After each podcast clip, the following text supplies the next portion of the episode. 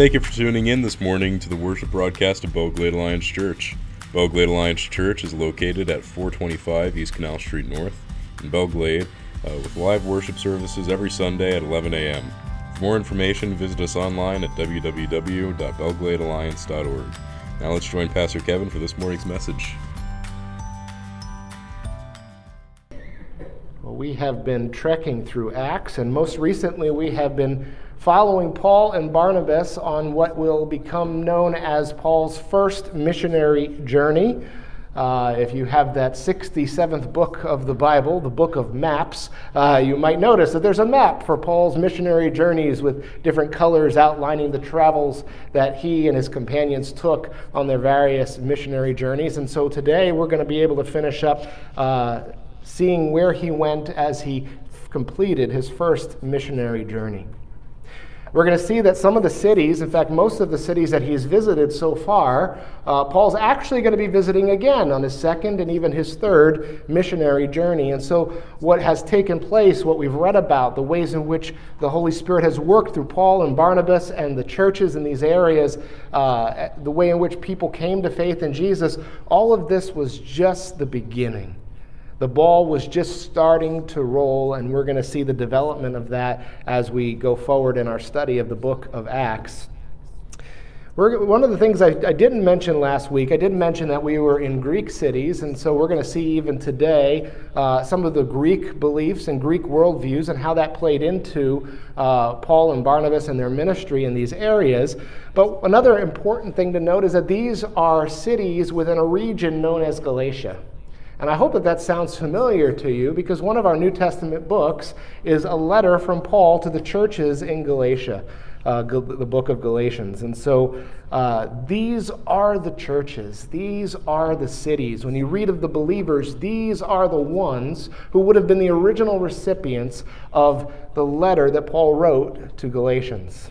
Not only that, but the same issues that we see uh, Paul writing to in the, in the epistle of Galatians are the ones that these churches are enduring uh, in the decades following his ministry here that we're reading about. So these are things to keep in mind uh, as you study the Bible, especially as you reflect on where Paul is and has been and what he's doing as the gospel's going forth.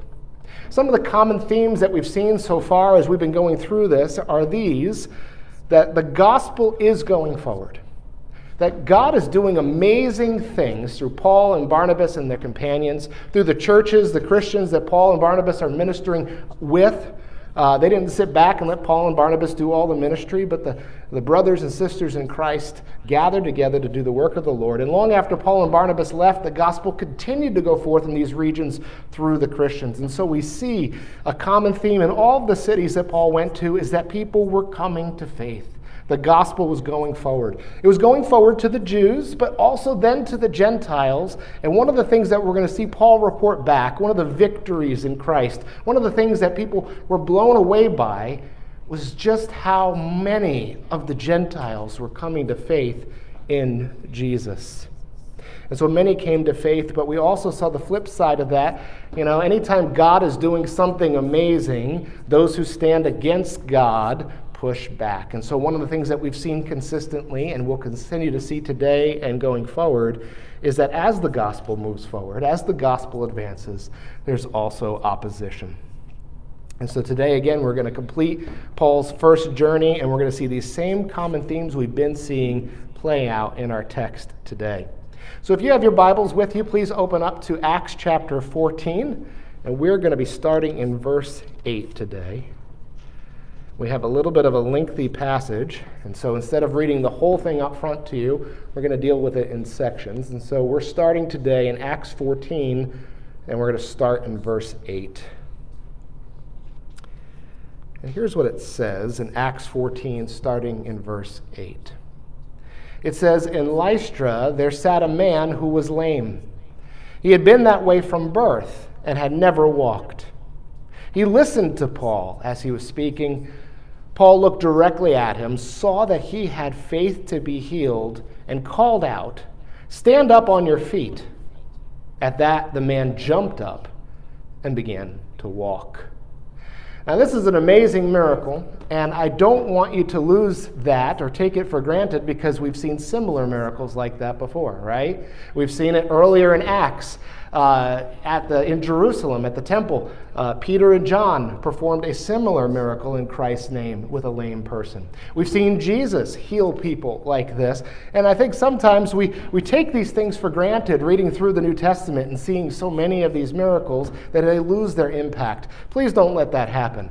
If we saw somebody in our midst today, somebody we've known their entire lives, somebody who's never been able to walk, somebody who's always been lame, and all of a sudden, in an instant, in a moment, miraculously, they were not just standing before you, but jumping and running, having full strength as if they had never been lame, never had issue.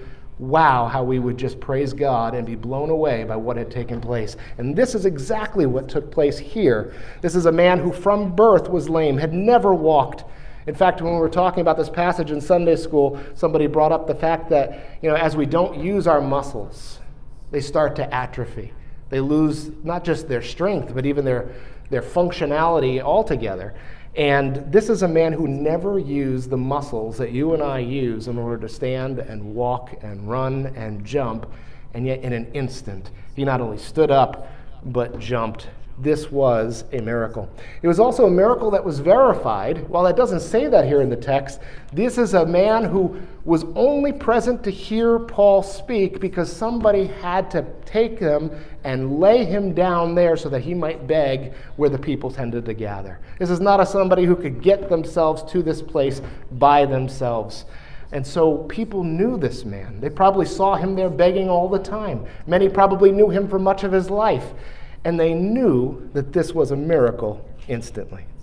I want to talk about this man just a little bit because we tend to focus perhaps just on the miracle that took place, but there's an even greater miracle that took place in this man's life than him being healed.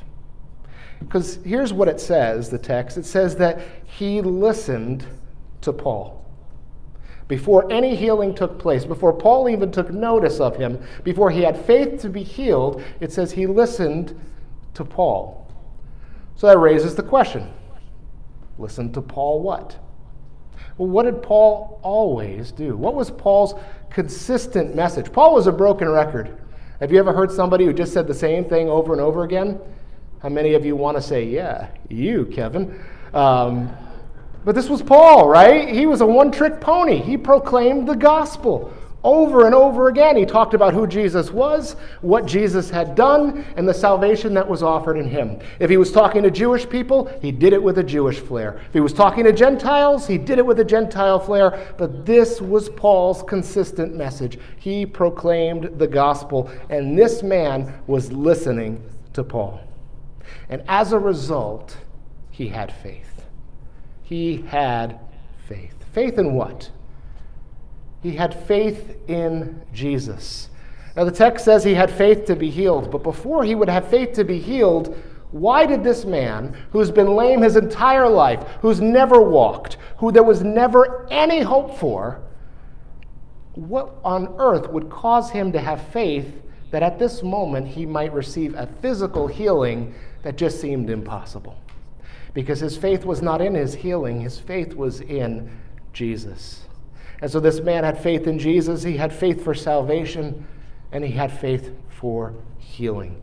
So, while, man, what a grand miracle that would have been to see this man jump up who had been lame his entire life, the greatest miracle is that he had put his faith and trust in Christ, received forgiveness and reconciliation with God. All the rest is just added on to the blessing he already received.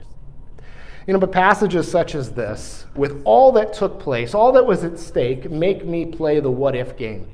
Have you ever done this? You ever say, well, yeah, but what if this had happened instead? Or what if that hadn't happened?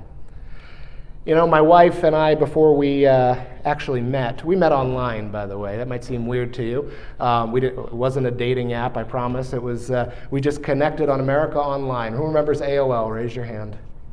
Okay, uh, if not you, your kids definitely had it. Okay, it was uh, it, it, was it was when the internet was first becoming a thing, and everybody had it. And we were on AOL, and I saw on the member directory uh, there's things about her and her description that I liked. She was a Christian. She was going to the same college I was going to. She liked the same bands I was I liked. So I figured, all right, let me start a conversation with her.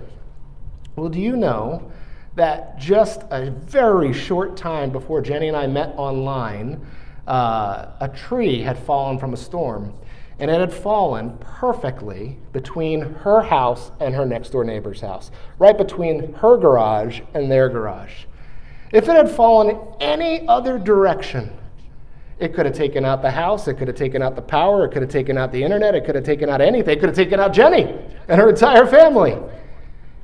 If anything had been slightly different, what if that tree had hit her house? Jenny and I never would have met. Wouldn't have gotten married, wouldn't have had kids, wouldn't be down here in Florida, and wouldn't be ministering here at Belle Glade Alliance Church. What if? We play the what if game, don't we? What if this had happened? What if that had happened? I do that when I read passages such as this. What if Paul had enough of the persecution, the opposition he faced at every city, that he just decided not to preach the gospel in this town? What if Paul felt awkward around the man with the disability? And so while he was ministering, he just avoided making eye contact with him. What if Paul wasn't scanning the crowd, discerning how the Spirit of God was working in the people who were hearing him at that moment? What if Paul didn't initiate contact with the lame man when he saw the man's faith? Any of these things would have changed the result for this man, not just his healing, but his eternity, perhaps even. This man who is now a healed Christ follower. And so, why do I do the what if game? Not just because it's fun sometimes or scary other times, but because it makes me think long and hard. Because how many moments like this have I missed because I didn't act when a particular opportunity was before me? How many times, how many moments have we missed when a particular moment like this was before us? You know, the, a couple weeks ago, I met with a Christian in our town uh, who loves to share the gospel with other people, and he shared with me one particular story of when he was sharing the gospel with somebody. He started like he normally does, trying to find an end, trying to find an opportunity to have a gospel centered conversation with somebody he does not know. And as he did this, um, first of all, let me take a step back. Before he did that, he almost didn't do it. He almost didn't do it because he was having one of those particular kind of days, you know, that don't make you have the warm fuzzies. One of those particular days where you really don't want to be talking to people, not even people you know, never mind strangers. Things just weren't going his way on this particular day. But instead of just keeping to himself and plugging on, he decided he was going to do, as he always does, try to start a gospel centered conversation. And as, as, as God had arranged it, this person had already been being worked on by the Holy Spirit. This person was very receptive, not just to the conversation, but desirous to know more. And as he shared more and more about the gospel, about Jesus, this person put their faith and trust in the Lord. He led them to faith right there, standing at a car wash.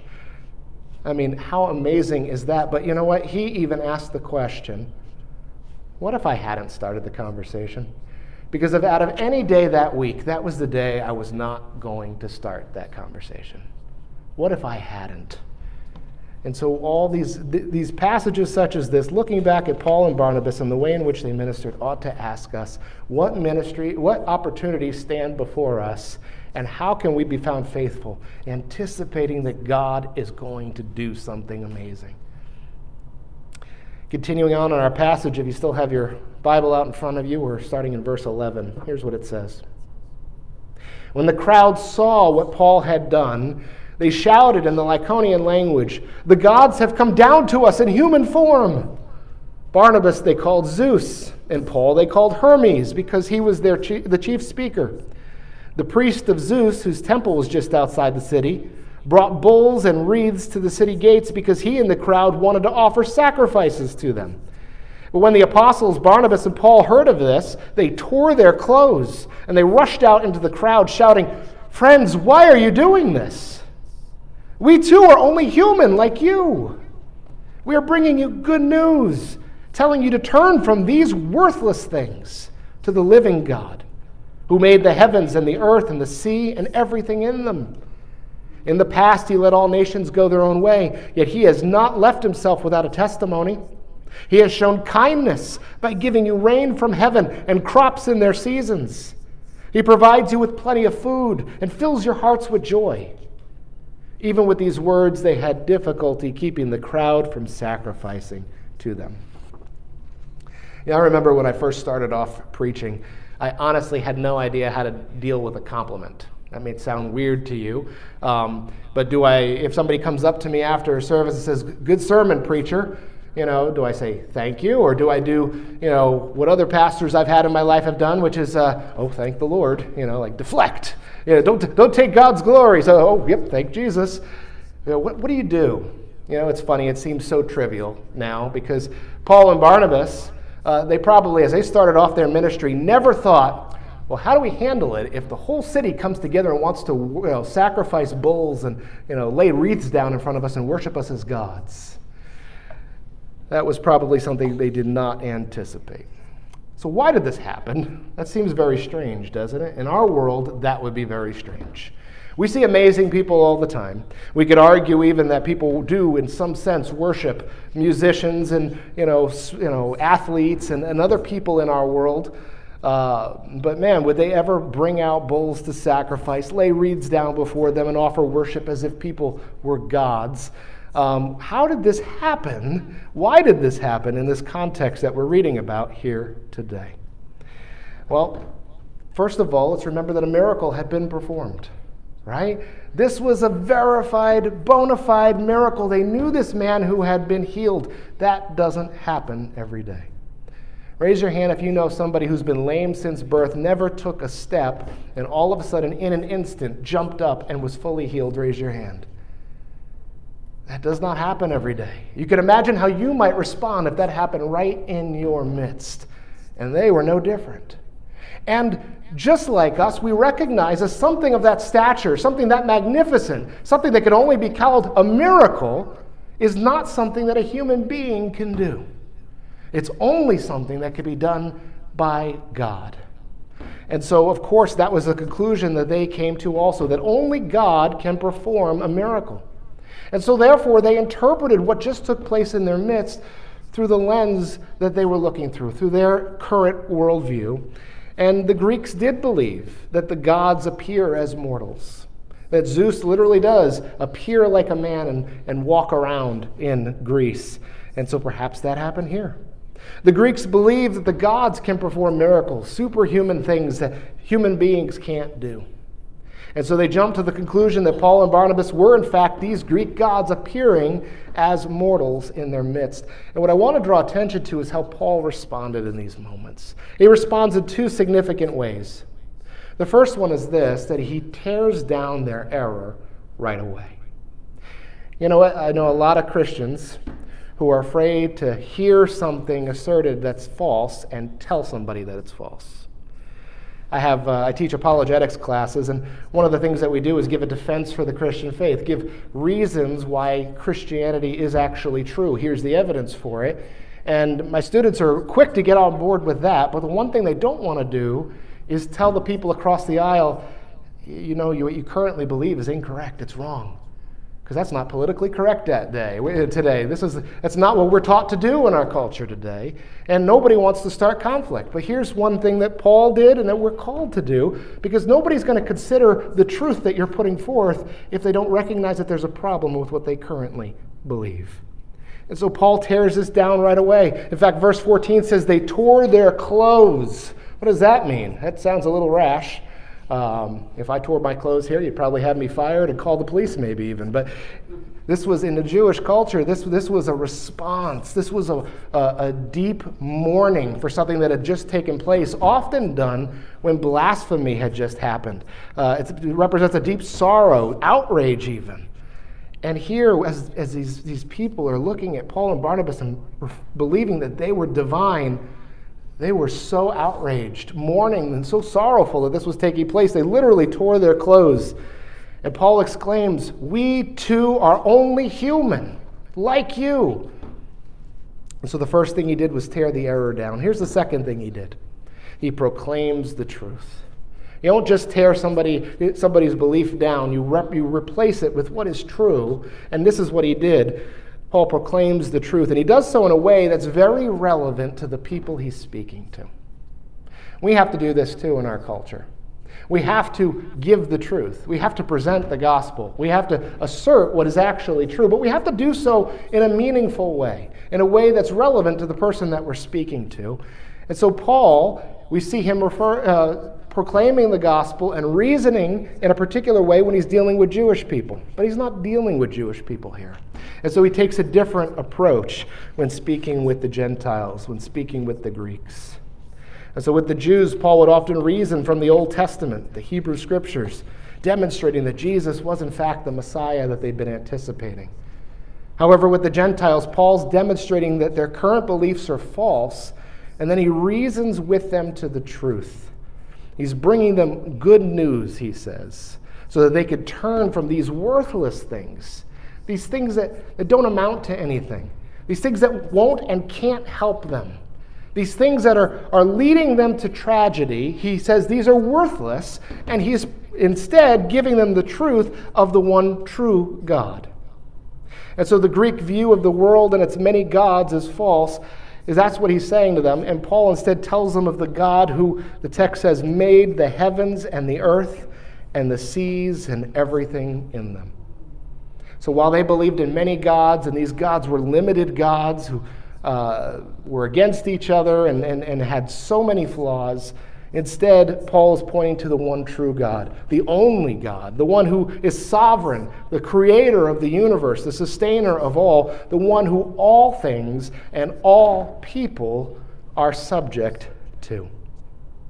And then Paul makes a very important claim that although the Greeks were not God's covenant people. They weren't Israel. They didn't have the Old Testament, right? They didn't have the history with the God of Israel. They didn't have the scriptures. They were not without evidence that the true God was the true God. And this is important because, as I said, he proclaimed the gospel in a relevant way, and we're called to the same in our context. And here's what he says He says in verse 17, Yet he has not left himself without a testimony. He has shown kindness by giving you rain from heaven and crops in their seasons. He provides you with plenty of food and fills your hearts with joy. So, in other words, God has given revelation of himself. He has revealed himself, unveiled himself, not just to the Jewish people, but to all people for all times in various ways. He's done this through what he has created, through the world that he not only made but sustains.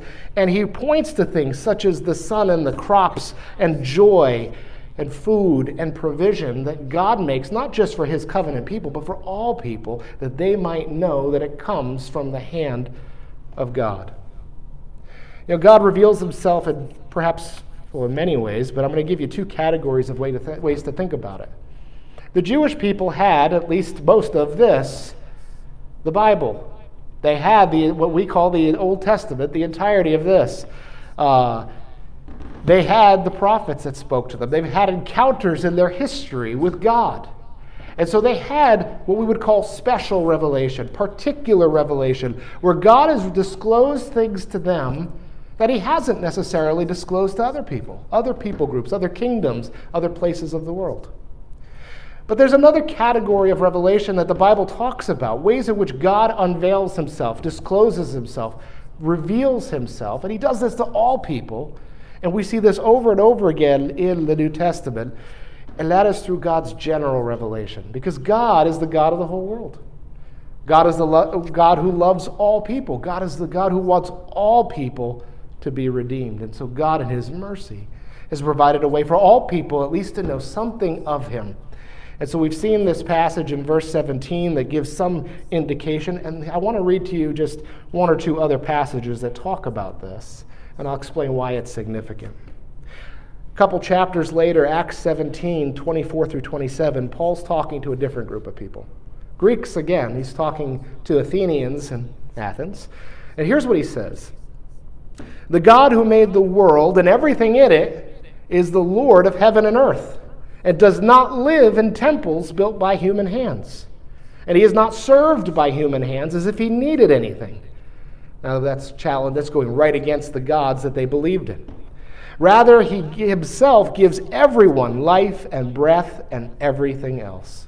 From one man he made all the nations that they should inhabit the whole earth, and he marked out their appointed times in history and the boundaries of their lands. God did this so that they would seek him and perhaps reach out for him and find him, though he is not far from any one of us. I want to read that last line again. God did this so that they would seek him and perhaps reach out for him and find him, though he is not far from any one of us. Why does God disclose things about himself to all people through what has been made? Because he desires all people to seek for him, and he is faithful to allow them to find him if they seek him. And so we see in this particular passage that Paul points to something else. Before he pointed to the rain and the crops and, and food and, and joy, and now he's pointing to even the division of kingdoms and peoples and their boundaries of their lands and the times in which they've existed upon the earth. Through all of that, God is revealing something of himself that people might seek him and find him. And I'll give you one last passage, just a couple verses from Romans chapter 1, verses 18 through 20. Here, Paul's talking about the wrath of God, but so perhaps a different spin, but the same message. Here's what it says The wrath of God is being revealed from heaven against all the godlessness and wickedness of people who suppress the truth by their wickedness, since what may be known about God is plain to them, because God has made it plain to them. For since the creation of the world, God's invisible qualities, his eternal power, and divine nature have been clearly seen, being understood from what has been made, so that people are without excuse. In other words, all people everywhere, you can't, there, you can't be the claim, well, I didn't know. Because there's enough that is evident in all of creation that people should look for God, and God and His mercy will allow them to be found, uh, or will allow them to find Him. And we see this over and over again. I recounted a story that, one of many similar stories uh, in our Sunday school class this morning. We had a, a, missionary who shared with us that they had the privilege of being among the first missionaries to a particular region in Africa where there had never been a, a, Christian before, there had never been a Bible before, they had never heard the gospel, they would never have heard Jesus, and they come upon this remote tribe, and within this tribe, there are Jesus followers. There are Christians. Very primitive Christians. They didn't have the Bible, they didn't know a whole lot of things, but they knew of Jesus and what he had done, and they were worshipers of Jesus in this place. How did that happen? When they investigated this, there was a young woman in that village who was seeking God, prayed, and had received a vision or dream of Jesus. And as a result, she began telling other people in her village about Jesus. And when the missionaries came, they were ripe to be discipled because God had already done the work. Why? Because here in this village, there was at least one who was seeing that there is something more, that there has to be God. God has to exist, something about, beyond themselves, something that had to have created all of this. God's invisible qualities, his divine nature, were clearly seen through what has been made, and they desperately desired to know this God. And God made a way even before the missionaries ever arrived. And so, again, God does these things. God has revealed himself in many ways to all people. You know, today we live among people who believe all sorts of things about God and all sorts of things about the world. And we might tell them about God, and they might respond by telling us that, okay, that's great, but I don't believe in God. We might tell them what the Bible says, and they might respond by saying, well, I don't believe the Bible. So what do we do? Do we give up? Do we just say, well, I tried to share the gospel, but that's not working out today? What do you do when somebody doesn't automatically believe the things that you believe about God and about the Bible? Well, sometimes we need to point to God's general revelation as a bridge to be able to share God's special revelation. In other words, maybe we need to point to the things that they have seen and do understand about God through the creation, through the natural order, so that we can build a bridge to be able to share what God has given us in His special, particular revelation, God's Word. We might need to remind them that the reason why something exists instead of nothing at all is because there was a creator behind it. We might need to remind people that the various systems of the world, whether we're talking about organ systems or solar systems, uh, the smallest cell or the farthest star, the laws of logic and the laws of physics all point to an intelligent designer of everything. We might need to remind people that the reason that we could call murder wrong and, call and mourn injustice when we see it together is that there is a universal moral law that's placed on our hearts by guess what? A universal moral lawgiver. You don't need to be a scientist or a philosopher to make arguments to general revelation. We see evidence of God's general revelation all the time. Whether it's a sunrise in the morning, or the birth of a baby or a starry sky on a clear night, we see the evidence. It's everywhere around us of God's involvement in His world, who God is and what He has done. As Paul said, we can suppress the truth in unrighteousness, or we can recognize the fingerprints of the Creator in all of it. And we need to point it out to others. It's easy for us for us who are Christ followers, it's worship. It's, it's, it's, it's, it's like hearing a Christian song that just resonates with you. We can look at the world and be amazed at the glory of God. But we need to also be able to point it out to others so that they might know, so that we can share the gospel. Continuing on in our text in verse 19, it says, Then some Jews came from Antioch and Iconium and won the crowd over. They stoned Paul and dragged him outside the city, thinking he was dead. But after the disciples had gathered around him, he got up and went back into the city. The next day, he and Barnabas left for Derbe. They preached the gospel of that city and won a large number of disciples. Then they returned to Lystra, Iconium, and Antioch, strengthening the disciples and encouraging them to remain true to the faith. We must go through many hardships to enter the kingdom of God, they said. Paul and Barnabas appointed elders for them in each church, and with prayer and fasting committed them to the Lord in whom they had put their trust. And I read this and feel guilty, you know. Paul is the ultimate excuse buster. Uh, I've made some good excuses for things in my life. I've made some really bad excuses too. Um, have you ever wanted to make an excuse for something uh, but since someone else accomplished what you were supposed to do with even more obstacles, it just rendered your, your excuse completely null and void. Have you ever had one of those moments? You want to beg off of something, you're about to come up with an excuse, and yet somebody does the same thing with higher difficulty, and you're like, okay, there's no more reason to do that. I, I was joking with Jenny the other day. For those of you who don't know, I'm finishing up a dissertation. I'm at the more, more toward the beginning of the process, but I'm working on a dissertation toward my PhD. And man, with all the responsibilities I have, with all that I have going on, with all the things that keep coming up, I joked with Jenny and said, you know what? Maybe it's better I just quit my PhD just short of the finish line. What do you think? As you can imagine, my wife was not very happy with that. It was a joke, but it wasn't a funny one. Not five minutes later, I check my email and there is a newsletter from my university, and it's highlighting one of their recent graduates, a woman who was a full time mother, a full time worker, was battling cancer, going through chemo, and just completed her PhD at the same university I was at.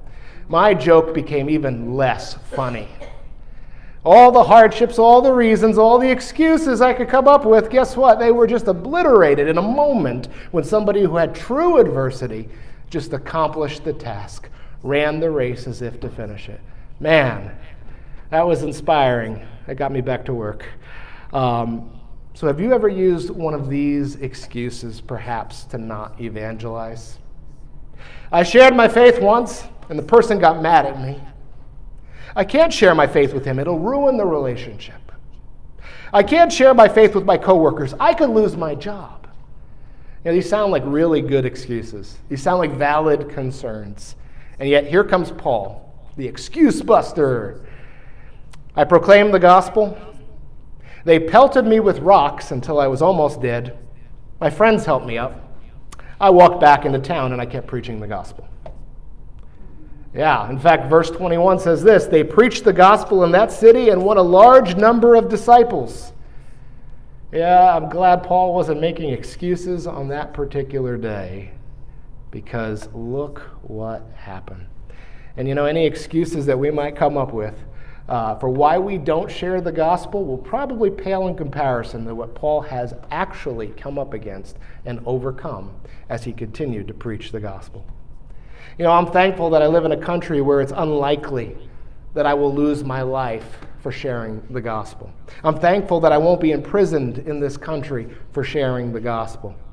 I'm thankful that the worst things that can happen to me are that I could get beaten up, I could get insulted, I could lose some friends, I could carry a social stigma, but that's pretty much the extent of what's going to happen to me if I go out there and boldly proclaim my faith. That's it. Friends, we still have brothers and sisters in Christ around the world for which it is actually illegal for them to share the gospel. They will go to jail and prisons that are far worse than any you would find in this country. And yet they still do it all the time, far more than you or I ever share the gospel in this land of freedom. You know, we may not always have these freedoms in this country. We talk about that perhaps more now than we have in the past. We'd better make good use of the freedoms that we have while we have them. But even if we didn't have them, even if in America it was illegal to share the gospel, you could be imprisoned. Perhaps you could lose your life. Even if it came to that one day, look at Paul. He almost died for the sake of the gospel, and yet he pushed on. He almost died for the sake of the gospel, and yet he then encourages the church in that city because they too risk their lives for the gospel every day once he moves on. Paul even explains that we must go through many hardships to enter the kingdom of God. Now, he's not saying that, you know, that's a prerequisite for entering the kingdom of God, that, okay, it's great you put your faith and trust in Jesus, but if you don't suffer, you're not going to heaven. That's not what he's saying here. What he is saying, though, is that life is hard. This life is hard. Proclaiming the gospel is hard, but we have to do it.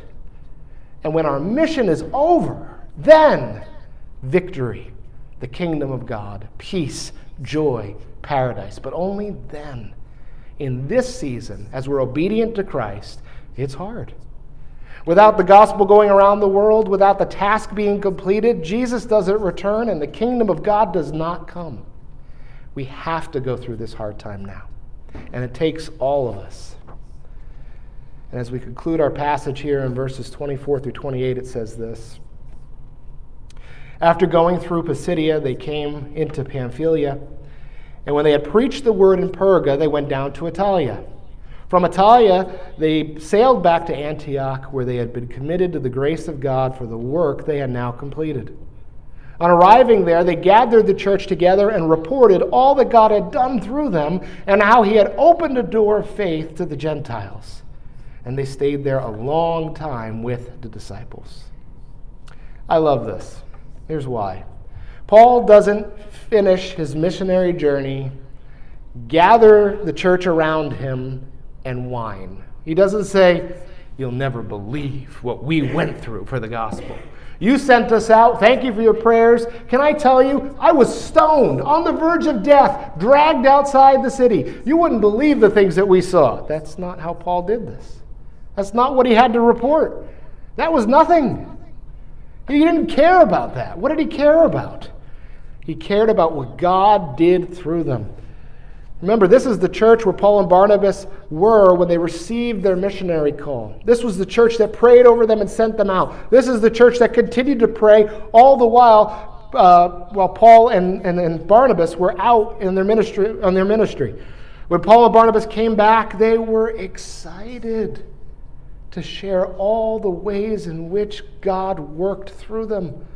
All the people who came to faith the Jews and the Gentiles, they, they couldn't believe how many of the Gentiles have come to faith in the God of Israel through Jesus Christ because of the ministry that they had just been a part of. Victory in Jesus. Many had come to believe, both Jews and Gentiles, and that was worthy of celebration, not an opportunity for complaint.